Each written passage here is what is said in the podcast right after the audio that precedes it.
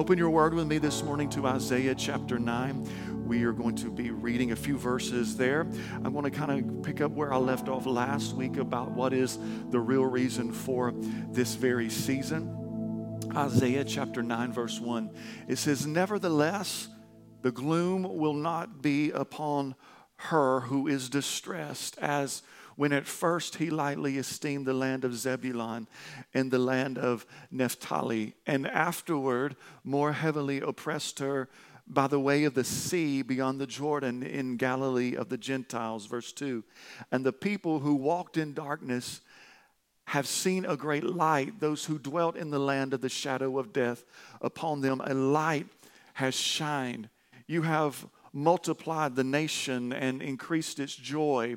They rejoice before you according to the joy of the harvest, as men rejoice when they divide the spoil. For you have broken the yoke of his burden and the staff of his shoulder, the rod of his oppressor, as in the day of Midian.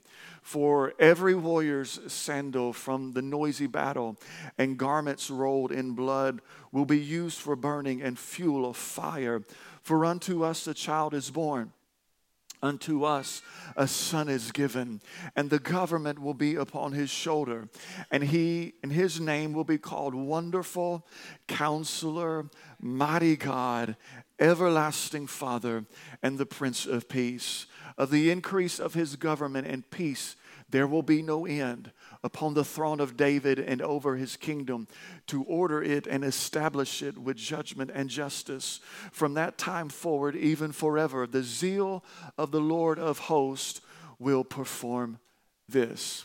I'm going to continue speaking on what I was last week about the real reason for this very season that we are in.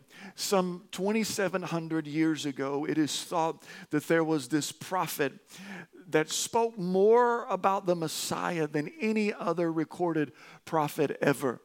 Isaiah was born into a royal family in Judah. And he began to prophesy for over 50 years of his life about the coming Messiah. He spoke as a mouthpiece. He was a mouthpiece of God, and, and, and to God's people, he was speaking. Some of his prophecies served as a reminder to God's people to live by God's law, to carry out his commands, to carry out his work. And when when the people started rebelling against God's work and his law, Isaiah's prophecies then became uh, like a warning of, of, their, re- of their rebellious behavior. And after ignoring the prophetic word of Isaiah for years, the Assyrian armies started moving into their camp and started taking thousands of Jews into captivity. For some 20 years, uh, the, the Assyrians took possession of everything that they owned their land, uh, their homes, and their families of the northern regions of Israel. And in this situation, they begin to find themselves somewhat abandoned. They, they realized that their, their homeland was no longer theirs. They realized that they felt abandoned in all of this. And when they were in this for years, it became like this constant reminder of their rebellion to, toward the Lord, of their rebellion in refusing to hear the word of the Lord and take it to heart and apply it to their life. For years, they sat there and they were hopeless and helpless. They had lost everything that they had, everything that they had owned. They lost their possessions. They, they, they had lost their purpose.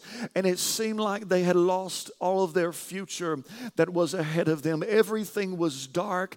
As the word said, everything was grim. For many years, they were in this state of disbelief of, I cannot believe I am here today. I cannot believe that I am in this state of life. Everything dark and grim. For years, they sat there in, in, in, in, in defeat, in disbelief For years, they dealt with their lost identity. For years, they wrestled with, with, with this regret. And then we turn the page to Isaiah chapter 9. And breaking forth through the gloom and the doom and the distress comes the words of this prophet Isaiah. It was a word that they thought they would never hear, it was a word of the greatest Christmas ever. And he said, There will be no more darkness, there will be no more gloom. And often, we, we think that Jesus is only speaking. We think that Jesus is only coming to those that have everything in order, those that have no shame, those that have done no wrong in their life, and those that, those that have all of their ducks in a row. But I love it, and I'm thankful this Christmas that through this one story right here, we see that God is still speaking and that God is coming to people that have been in darkness for a while. People that have been living in a mess for a while, people that have been living in a place of regret, people that have lost their joy, people that have lost their patience, people that have people that, that are in a constant state of mourning, people that have made bad choices. I don't know about you, but I think we need to let this story, this very Christmas, remind us and, and, and let it bring us hope this Christmas that Jesus came to earth because there were a bunch of people people that did not have it all together. I don't know about you, but that makes me feel pretty good this morning that I don't have to have it all together. Because guess what? Jesus came to earth because there were people that did not have it all together. Jesus came to planet earth because people were in gloom and distress. And I'm so glad that Isaiah reminds us of that this very season that no matter how long we have been sitting in darkness, the light is on the way. Another reason for this season is to expel darkness from your life. Amen. Have you ever been in gloom or distress? Have you been in gloom or distress this year? I don't know about you, but this year has not been perfect. Can I get an amen this morning? If your year has not been perfect, or if you've ever found yourself in distress, guess what? Merry Christmas. Jesus Christ, the light of the world, is on his way to you. And whenever you let let the light in, He will turn doom into gladness. He will turn your junk and turn, He will get your junk and turn it into joy. He will take your trash and transform it into treasure. Amen. And the light will turn your shadows into shouts. Why? All of this is not just happening for those that have all of their I's dotted and T's are crossed. No, it's happening for the least of these. He's, he, he's coming for the fatherless. He's coming for those those that have been tormented. And the good news for us today is that no matter how far away you are for Him, you're never too far away from the light to reach you. Amen. You're never too far away for God to change your life forever. The word says that Isaiah looked at the people and he told them, Light is breaking forth. He said, Your darkness is ending, light is breaking forth. He told them, Your current situation is about to change. Can you imagine the looks on these people's faces for hundreds of years? They've been sitting in this state, and then, then they hear this man called a prophet begin to speak to their current situation. And all of a sudden, everybody is speaking gloom and doom. Then here comes this man, and he starts to speak a word of hope. Finally, there was something good coming forth. Finally, there was a reason to live. Finally, there was a reason to get up out of the bed in the morning.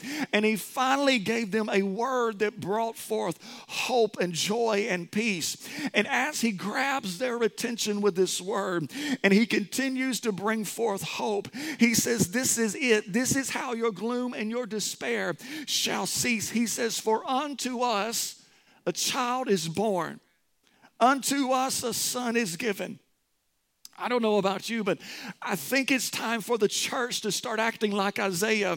And whenever you are around people this very Christmas season that are full of doom and gloom, whenever you find yourself around a negative Nancy, whenever you find yourself in, around people who are in despair, whenever you get around a, a room full of people full of anxiety and they are depressed and they are down, I pray that, then an Isaiah anointing comes upon you and you open your mouth and you deliver a word full of hope and joy and peace, and you tell them, Guess what? I see where you are at, but for unto us a child has been born, for unto us a son has been given.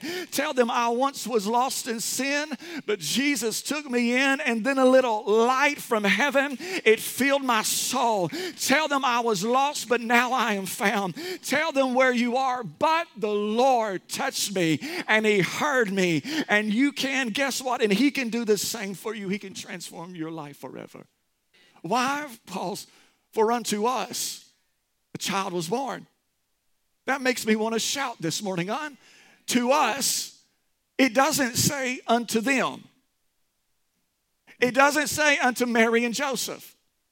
It says, For unto us a child has been born. Who is this us? Who is this us that this child has been born into? Who is this us? Unto the red, the yellow, the black, and the white. Unto the rich and the poor. Uh, us is unto the I don't care what nation you were born in. Us is I don't care about your socioeconomic status. Us, those born on the north side of the tracks, those born on the south side of the tracks, those born in the east and the west. Us is whosoever will the child is born to us. And they're like, okay, I know who this us is, but who is this baby that you are talking about? Isaiah said, Well, let me tell you who this baby is. He said, Somebody will call him wonderful. He's going to be wonderful to somebody in the room. I want you to get these S's in your notes this morning. He's wonderful. Wonderful means that he's supernatural. He's supernatural. In the Hebrew, it means what the, the word means something that defies the odds. Wonderful means something that defies the odds, something that is bigger than the mind could even fathom. You need to understand this morning that this baby that was born for us, he is supernatural. He has the ability to defy the odds in your life. He has the ability to leave you astounded. He has the ability to blow your mind and do things you never thought of or dreamed of. He's the same God that was at the Red Sea and Moses obeyed him and he raised up his rod and the waters began to part. Why? Because he is, he's wonderful, he's supernatural. Tell somebody, look at your neighbor and say, He's wonderful. He's wonderful. He's wonderful. Millions of people are looking for Mr. Wonderful. There are a lot of single people that are looking for the Mr. or Mrs. Wonderful. And you've looked high and you've looked low. You've been on every single dating app and you've swiped to the left and to the right. But you need to stop looking for man and look to Bethlehem this Christmas because that baby is wonderful. He's wonderful. Isaiah also said, not only is he wonderful, you know, supernatural, but he's also a counselor. A counselor is a strategist a strategist. The Hebrew, the, the, the, Hebrew word for counselor means one who gives advice, one who gives wisdom, a divine strategist. When this baby grew up, he became this divine counselor. When the fishermen could not catch fish, he looked at them and spoke a divi- as a divine counselor, and he gave them a divine strategy. He said, I know you've been doing this all your life, but cast your net to this side. He gave them new strategy. When he was in uh, Galilee, they ran out of wine in the middle of a wedding, and Mary looked at the boys and says, Look, this guy is Jesus, and whatever he tells you to do, you better do it. I don't care what he says, just go do it. And Jesus, you know, the strategist said, I know this doesn't make sense but go get water and start to fill up these pots. But this doesn't make sense, counselor. This doesn't, your, your, your strategy it's, it's, just not adding up. It doesn't make it, it, it, doesn't make sense. One of the best gifts that you could give yourself this Christmas is to let God be your strategist. You let everyone up, you let everybody else this year give you strategies. You let everybody else tell you what job you should take. You let everybody else tell you who you should date. You let everybody else tell you where you should go to church. But listen, this year, one of the best Christmas gifts that you could give yourself is to let God be your counselor Don't turn to Oprah. Don't, don't, don't turn to Dr. Phil. Let the Lord be your counselor this Christmas. Let Him give you divine strategy from above. He is a counselor. He said He's wonderful, He's a counselor, and He says He will be a mighty God. In other words, not only is He supernatural, not only is there a strategist that's coming to give you strategy, not only I know you are in a dark place, but he's a mighty God. In other words, he's coming with strength. He's coming with strength. We, we, we used to sing the old song, He's got the whole world in His hands. In Psalm chapter 2, the word says that while the nations are raging and people are plotting to destroy you, the word says that this anointed God does not panic, he does not grow anxious. If you knew somebody was plotting to destroy you, you would begin to get anxious. You would begin to try to go and turn people against them. You would go and try to start to tell your story. Listen, I know what he's doing, but let me tell you what he did to me first. The word doesn't say that is the personality of God. The word says that while nations are raging and people were plotting to destroy, that he was not growing anxious, he was not panicking. No, but the word says literally that he sits in heaven and laughs when people are plotting against his people. Why? Because he is a mighty God this morning. Amen. He has all dominion, he holds the world in his hands. He's a mighty God. Psalm 24 says, Lift up your head, O ye gates, and be lifted up, ye everlasting doors, and the King of glory will come in. Who is this King of glory? He's the Lord strong and mighty, the Lord mighty in battle. Guess what? Not only is he mighty in strength, but his word says that he is fighting for you this very Christmas season. I said last week that Christmas is not a time of peace, but it was a time of spiritual war. And in so many times in our life, Christmas seems like we are struggling. Christmas seems like we are warring. Guess what? The Lord is fighting for you this Christmas. Why? Because He is a mighty God. And how do we win at the end of this thing called life? It will not be because of our strength, but it will be because He is strong and mighty. Not only did He come as supernatural, not only did He come as a strategist, not only did did he come with, with, with great strength but he is but he also the word says he is the everlasting father in other words, he brings stability.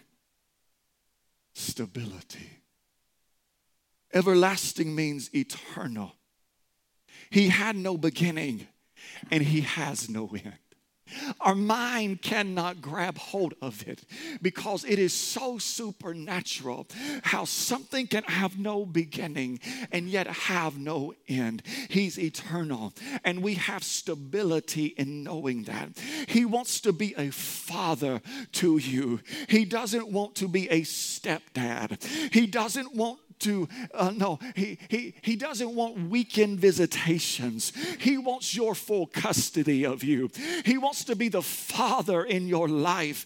He, why? Because so many times when children are with different parents at different times, they start to feel an unsettledness. They start to feel a lack of stability. He said, I will be your father every day of the week. Whenever you wake up, you don't have to worry about this father not being there. I I will be your stability. I am the everlasting Father because I want to do what fathers do. I want to provide for you. I want to reward you whenever you do good.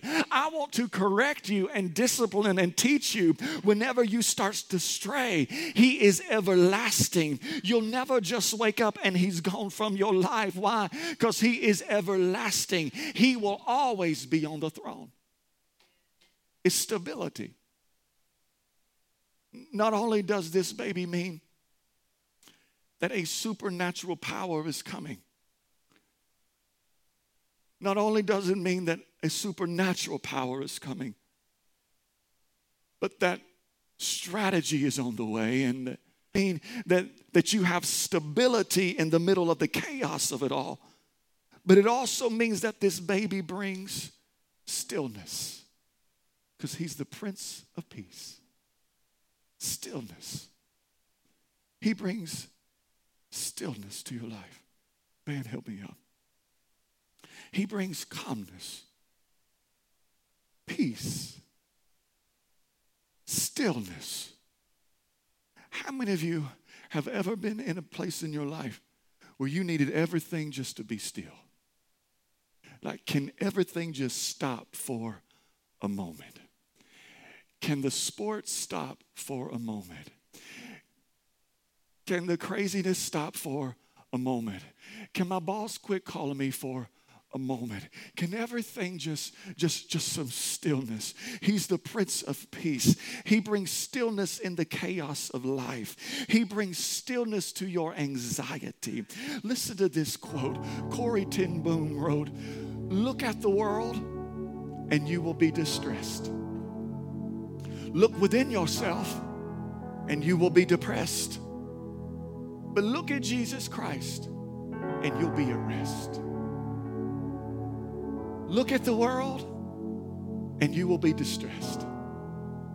Look within yourself and you'll be depressed. But look at Jesus Christ and you'll be at rest. I said it last week. Behold him. Fix your eyes on him. It all goes back to what you were looking at. Before the pandemic, we had a pandemic, and we didn't even know it. It was called television, iPads, cell phones, because our eyes all day long are focused on something and things that cannot help us. He said, Behold him. Look at Jesus and you'll be at rest. Fix your eyes on him. Listen, when Jesus returns, he will do what no other leader in this world has ever been able to do. When the Lord returns, He will do what every politician, every presidential candidate says that they're going to do, but can never do it. He will bring unity and peace. He's the only one who can do it. There's not a Republican, a Democrat, an independent that can bring peace to a nation. Ever. But whenever he returns, it says that the government shall be upon his shoulders. Hmm. He will make all the decisions. He will never consult a board or a committee. He will not need a Speaker of the House. He will not need a right or a left. He will not need a donkey or an elephant. He is the mouthpiece, He is the government. Whatever He says shall go.